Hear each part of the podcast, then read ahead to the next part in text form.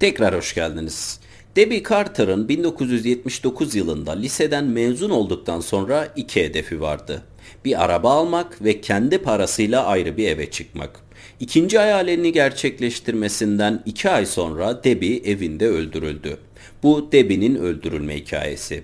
Ama hikayemize başlamadan önce izlemeye yeni başlayanlar için çözülmüş, çözülmemiş cinayetler, seri katiller ve garip suç dosyaları ilginizi çekiyorsa aşağıda bir yerlerde bir abone ol butonu olacak.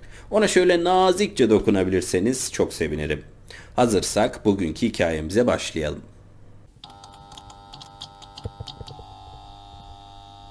...21 yaşındaki Debbie Carter salı gecesi part-time garson olarak çalıştığı Coachlight gece kulübündeki kalabalığa göz gezdirdi.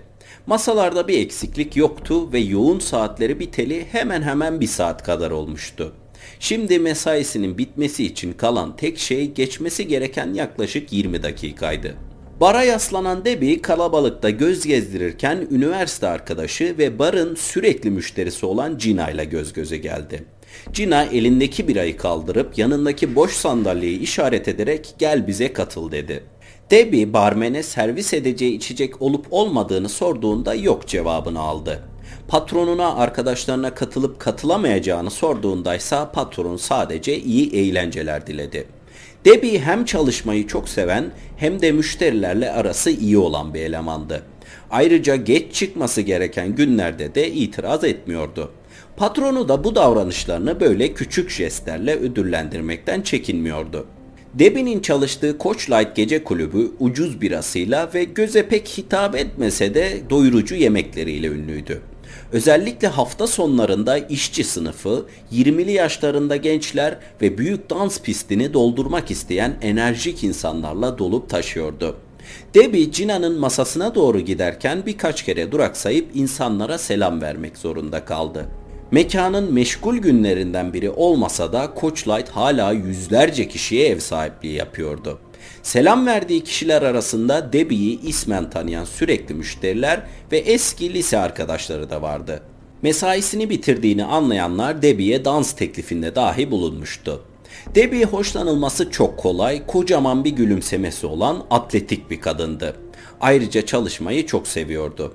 Gece kulübünde çalıştığı part-time işinin yanında bebek bakıcılığı da yapıyordu.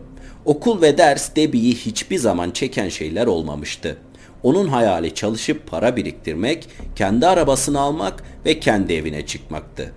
1979 yılında liseden mezun olduktan sonra da bu hayalini gerçekleştirmek için çok çabaladı.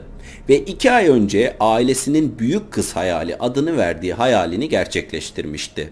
Eşyalarını kendi parasıyla satın aldığı 1975 model arabasına yükleyip kendi parasıyla kiraladığı 1022 numaralı sokaktaki evine götürmeye başlamıştı. Yalnız yaşayacağı için telaşlanan annesi taşınacağı lokasyonun güvenli bir yer olduğunu öğrendikten sonra biraz rahatlamıştı. Büyüdüğü için bugünün zaten bir gün geleceğini bilen babası da bu kararına saygı duydu. Annesiyle 5 yıl önce boşansa da hala paylaştıkları bir şey vardı. O da Debbie ve 2 kız kardeşine olan sevgileri. Debbie sonunda Gina'nın masasına gidip oturduğunda rahatlamıştı. Uzun ve yorucu çalışma saati sonunda bitmişti. Lise arkadaşlarıyla selamlaşıp konuşmaya başlasalar da aklı hala yeni evindeydi. Şık salonunu, yatak odasını ve mutfağını hep pırıl pırıl ve düzenli tutmak istiyordu. Evinde olan şeylerin aksine olmayan şeyler de Debbie'nin yararınaydı. Mesela çamaşır ve kurutma makinesi. Bu sayede annesinin evine düzenli ziyaretlerde bulunabilirdi. 2 akşam öncesi de tam bu ziyaretlerden birini yapmıştı. Kurutma makinesinin çalışma sesini dinlerken annesinin yanındaki yatakta uyuyakalmış ve geceyi annesinin evinde geçirmişti. Debbie'ye evini düşünmeyi durduran ve kulübe geri çeken şey ise eski bir lise arkadaşının dans teklifi oldu. Debbie fazlasıyla yorgun olsa da uzun süredir tanıdığı bu arkadaşını kırmak istemedi ve teklifini kabul etti. Dansı bitip masaya geri döndüğünde Debbie sürekli saatini kontrol ediyordu.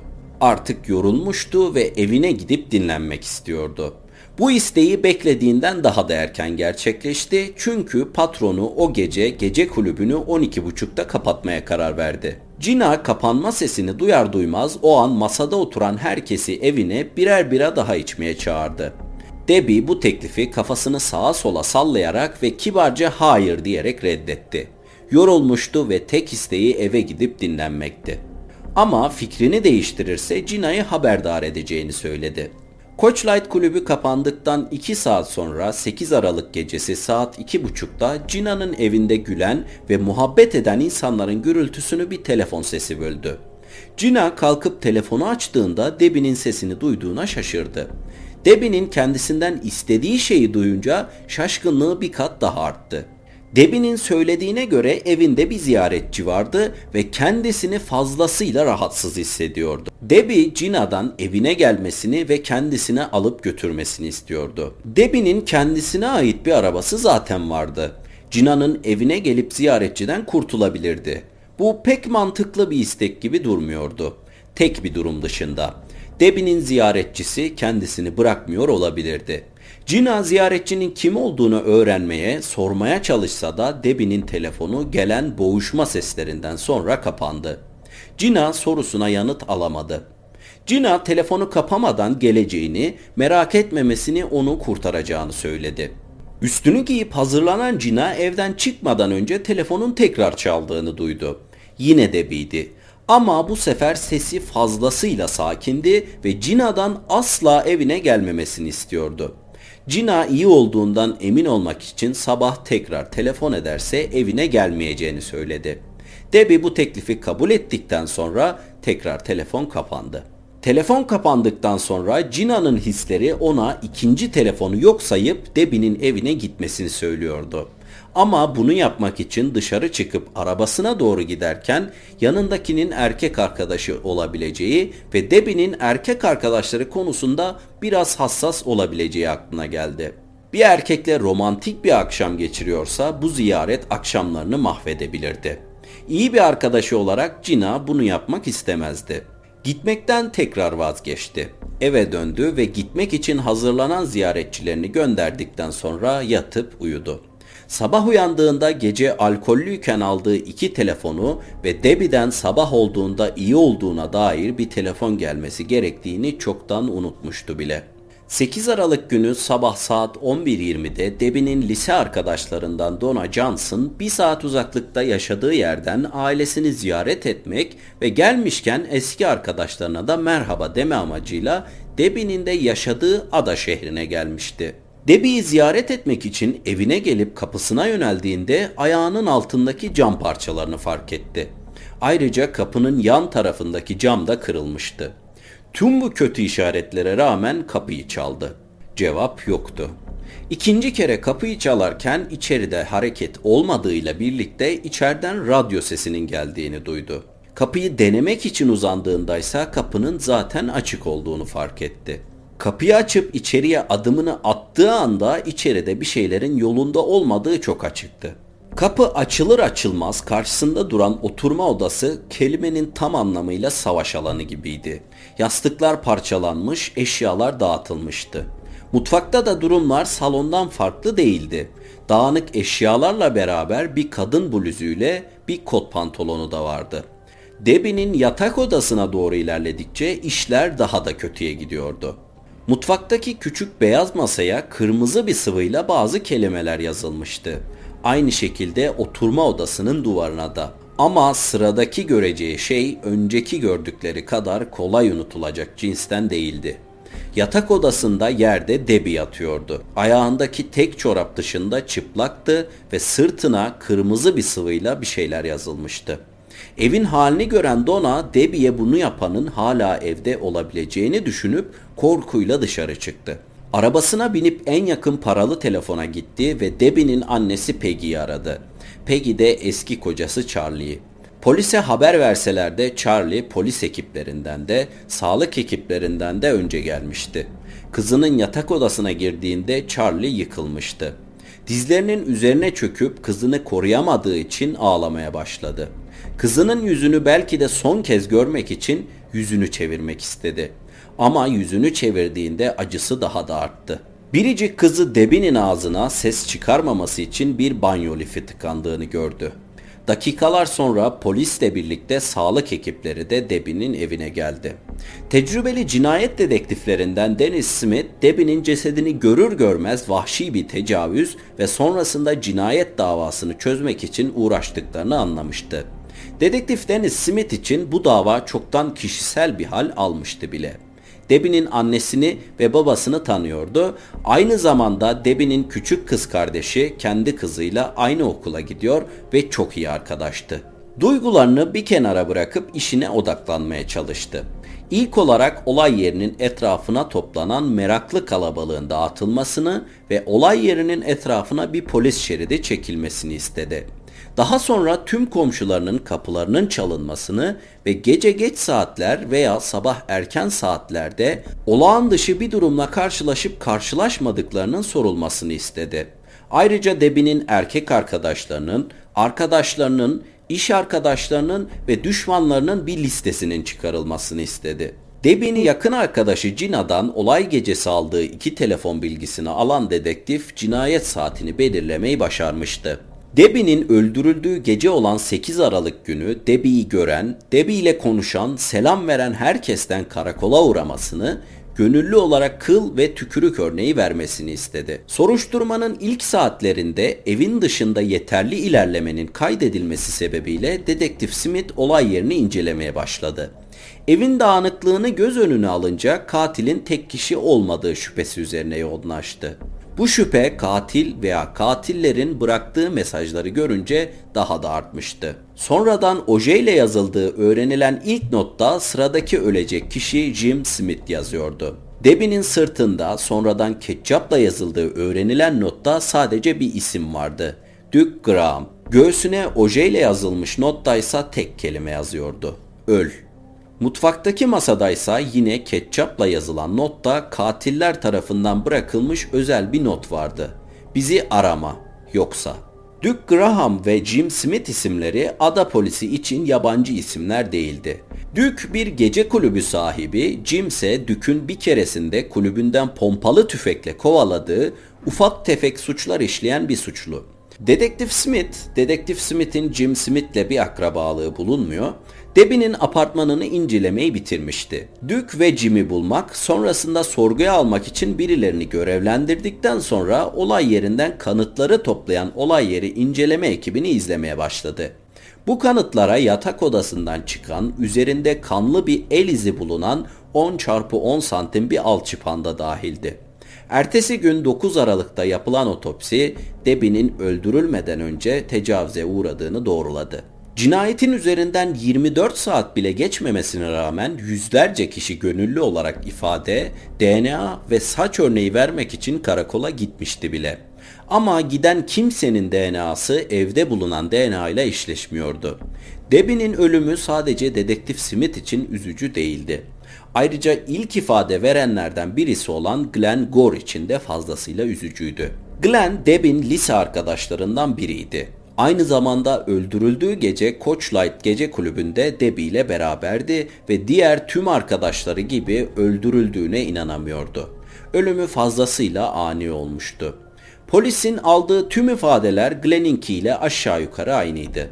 Onu kimin öldürmek isteyeceğini kimse bilmiyor, herkes Debbie'yi çok seviyordu. Cinayetin üzerinden 3 gün geçmesine rağmen polisin elinde bir şüpheli yoktu. Evde adı bulunan Duke Graham'ın olay gecesi için görgü şahidi varken Jim olay günü hapishanedeydi. 11 Aralık günü Debbie'nin açık tabutla yapılan cenaze töreni ada halkının korkularını daha da büyütmüştü. Ne kadar makyajla örtülmeye çalışsa da Debbie'nin dağıtılmış suratı ve boğuşma izleri hala belli oluyordu. İşin kötüsü, bunu yapan hala dışarıda elini kolunu sallayarak dolaşıyordu. Cinayetin üzerinden 3 ay geçmesine rağmen olay hala çözülememişti ve çözülmesi için ana kanıt olan Debbie'nin yatak odasından alınan kanlı el izinin sonucu hala laboratuvardan gelmemişti. El izi Debbie'ye ait değilse kesinlikle katiline aitti.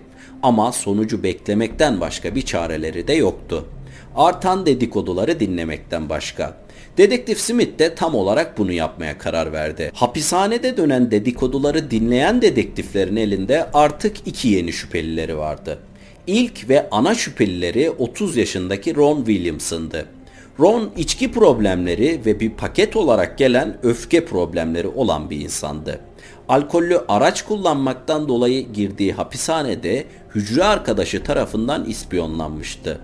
Debbie öldükten sonra hapse giren Ron, hücre arkadaşına göre bu cinayete biraz fazla üzülüyor ve kafasına takıyordu. Neredeyse her gün hücre arkadaşıyla Debbie'nin cinayeti hakkında konuşmak istiyordu. İkinci şüpheli ise 23 yaşındaki Dennis Fritz'ti. Dennis'in ikinci şüpheli olarak belirlenmesinin tek sebebi sık sık şehrin kötü çocuğu Ron'la içerken görülmesi ve polisin cinayeti iki kişinin işlediğine inanmasıydı. Polisler tarafından saatlerce agresif bir şekilde sorgulanan Ron ve Dennis, 28 Mart'ta beklenen Debbie'nin yatak odasından alınan kanlı el izinin el izleriyle uyuşmamasına rağmen özellikle odak noktası olmuştu. Cinayet günü Debbie'nin çalıştığı gece kulübünde veya etrafında görülmeseler bile. Dedektif Smith'in Ron ve Dennis'e açmaya uğraştığı varsayımlara dayalı davada eli 1983 yılı Aralık ayında Debbie'nin öldürüldüğü gece Coachlight gece kulübünde olan bir müşterinin çıkıp Ron'u kulüpte gördüğünü söylemesiyle güçlenmişti. Ama asıl ellerini güçlendirecek olan şey cinayetten tam 4,5 yıl sonra Debbie'nin annesi Peggy Sue kızından el izi alınmasına izin verdiğinde geldi. Debbie'nin yatak odasında bulunan kanlı el izi kendisine ait olursa polisin yatak odasındaki el izini bir şüpheliyle eşleştirmesine gerek kalmayacaktı. 4 yıllık Debbie'nin cesedinden veya ondan geriye kalandan el izi alındıktan sonra cinayetten sonra Debbie'nin el izini inceleyen aynı uzman raporunu değiştirip raporunda el izinin duvardaki izle uyuşmadığını değil de el izinin ne uyuşup ne de uyuşmadığını belirtti. Dedektiflerin mahkemede ihtiyacı olan şey tam da bu şüpheydi. Ya onlarsa? Bir hafta sonra 8 Mayıs 1986'da Ron Williamson ve Dennis Fritz tutuklanıp Debbie'yi öldürme suçlamasıyla mahkemeye çıkarıldı. 2 yıl süren mahkemeden sonra 1988 yılı Nisan ayında Dennis ömür boyu hapis cezasına çarptırılırken Ron idam cezasına çarptırıldı. Ron'un idam tarihi 27 Eylül 1994 olarak belirlendi. Ron ve avukatının temyize başvurması için tam 6 yıl süresi vardı. Sonunda Debbie ve ailesi biraz huzur bulmuştu. 1988 baharı geldiğinde 50 bin nüfuslu ada şehri sakinleri rahat uyuyabiliyordu. Çünkü Debbie'ye acımasız şeyler yapan katilleri artık hapishanedeydi. Ama ada şehri sakinlerini rahat rahat uyutan bu gerçek 6 yıl sonra 22 Eylül 1994'te değişecekti. Ron'un idamından tam 5 gün önce üst mahkeme Ron'un idamını durdurma kararı aldı. Ron'un avukatının üst mahkemeye sunduğu deliller genellikle 1987 mahkemesinde müvekkilinin adil yargılanma hakkının elinden alındığı üzerineydi. Üst mahkeme Ron'un tekrar yargılanmasına karar verse de polisleri asıl şok eden şey bu değildi. 1999 yılında Dennis hala hapisteyken Ron'sa yeni mahkeme tarihinin belirlenmesini beklerken ada bölge savcısı Bill Peterson bir telefon aldı. Gelen telefona göre Debbie'nin öldürüldüğü gün olan 7 Aralık gecesi ve 8 Aralık sabahı başına gelenler şu şekilde. Coachlight gece kulübünde sakin bir akşamdı ve Debbie patronu onu biraz erken bıraktığı için minnettardı.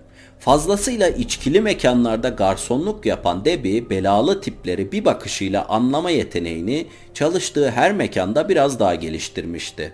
Arkadaşı Gina'nın masasına giderken mekanı bu tipler için her zamanki gibi yine tarıyordu. Şehrin kötü çocuğu Ron Williamson o gece orada değildi. Arkadaşı Dennis Fritz ise oraya gelmeyeli haftalar olmuştu. Ama hala orada olmamasını dilediği birisi vardı. Arkadaşı Gina'nın masasına oturduğunda gözü hala ondaydı. Hatta gelip dans teklifi bile etmişti. Ne kadar ısrarcı olabildiğini bildiği için bu teklifini kabul etmişti. Sonuçta çok eski bir arkadaşıydı. Ama dans pistine çıktıklarında kendisine biraz fazla ısrarcı davranıp yaklaşmaya çalıştığında Debbie yorulduğunu bahane göstererek tekrar arkadaşı Gina'nın masasına geri dönmüştü. Coachlight gece kulübü 12.30'da kapandığında Debbie'nin ısrarcı arkadaşı Debbie'yi arabasına kadar yolcu etme konusunda teklifte bulunmuştu. Debbie bu teklifi reddetmekle beraber mekanın bodyguardı olan Mike'a gidip eski bir arkadaşının şu anda burada olduğunu ve kendisini biraz korkuttuğunu söylemişti. Mekandan çıkıp arabaya bindiğinde eski arkadaşı tekrar konuşmak için Debbie'nin arabasının yanına gelmişti. Ama bu sefer arkadaşının kendisini rahatsız ettiğini öğrenen Mike da hemen arkasından gelmişti. Mike'ın arkadaşını oyalamasını fırsat bilen Debbie arabasını çalıştırıp hızla kulübü terk edip evine gitti. Ama Debbie'nin katili bu işten hiç hoşlanmamıştı. Bu kendisini ikinci kere ortada bırakışıydı. Debbie'nin evini zaten biliyordu ve o gece Debbie'nin evine gideceğini çoktan kafasında kurmuştu bile. Birkaç saat sonra Debbie'nin katili Debbie'nin evine gelmeden önce son birkaç apartmanı yürüyerek geride bırakmıştı. Garajın üzerinde yanan ışığı gördüğünde biraz rahatlamıştı. Debbie hala uyanıktı. Birkaç saniye sonra merdivenleri çıktı ve Debbie'nin kapısını çaldı. Kapıya gelip kapının yanındaki pencereden ziyaretçinin kim olduğunu görmek için bakan Debbie, katilini gördüğünde suratı biraz düşmüştü. Eski bir arkadaşı olsa da onu gördüğüne sevinememişti. Katili ise yapabileceği en sevimli gülümsemeyi yalandan da olsa yapmaya çalışıyordu. Sadece merhaba demek için uğradığını, havanın çok soğuk olduğunu ve kendisini sadece birkaç dakikalığına içeri almasını söyledi. Her şey planına uygun ilerliyordu. Çünkü Debbie kapıyı açıp kendisini içeri almıştı. Ama katilinin birkaç dakika sonra dışarı çıkmak gibi bir niyeti yoktu. Debbie rahatsız olup Gina'yı aramak için telefonu kullanıp Gina'ya kendisini almasını söylediğinde katili çok yakından izliyordu ve adını vermemesi için elinden geleni yaptı. Kısa bir tartışmadan ve gideceğine ikna ettikten sonra katili Debbie'ye Gina'yı tekrar arattırıp gelmemesini söylettirdi. Telefonu ikinci kere kapadıktan sonra Debbie'ye seks yapma teklifi eden katili bu teklif reddedildiğinde deliye dönmüştü. Bu bir gecede Debbie tarafından üçüncü kere reddedilmesiydi. Gitmek yerine Debbie kendisine kapıyı göstermek için ayağa kalktığında arkasından tutup öpmeye teşebbüs etmişti.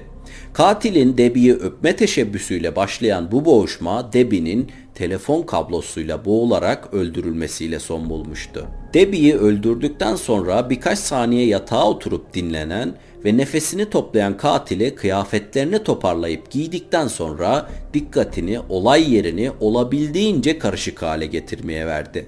Olay yeri yeniden canlandırma uzmanına göre katili olay yerini polislerin bulduğu haline getirmek için saatler harcamıştı. Olay yerini olabildiğince karmaşıklaştıran ve cinayet sorumlusu olarak başka iki kişiyi hedef gösteren katil daha sonra olay yerinden ayrılıp karakola ifade vermeye gitti. İfade veren diğer 44 erkeğin aksine Debbie'nin katili bir şekilde DNA ve kıl örneği vermeden karakoldan ayrılmayı başarmıştı. Ayrıca bir yıl sonra ifadesini değiştirip olay gecesi Ron Williamson'ı gece kulübünde gördüğünü de söylemişti. Hatta ifadesine göre Debbie öldürüldüğü gece Ron'dan korktuğu için kendisinden yardım istemişti. 1988 yılında olayla alakası olmayan Ron ve Dennis'i hapse attırmakta Debbie'nin katili başrol olmuştu. Polisin tek dayanağı Debbie'nin katilinin ifadesiydi. Katilini yakalatansa tekrar suç işleyip hapse girmesi oldu. 1982 yılında mahkemeden paçayı sıyırmayı başarsa da 1987 yılında yaptığı banka soygununda şansı aynı şekilde yaver gitmemiş ve hapse girmişti. 1995 yılında Oklahoma eyaleti faili meçhul kalmış suçların sorumlusunu bulmak için büyük bir adım atmış ve hapishanedeki herkesten DNA örneği alıp bu örnekleri faili bulunamayan suçlarda da bulunan DNA örnekleriyle karşılaştırmaya başlamıştı. 1999 yılında DNA örnekleri karşılaştırıldığında Ron ve Dennis serbest bırakıldı. Ama artık bölge savcısı Bill Peterson'ın daha da önemli bir işi vardı.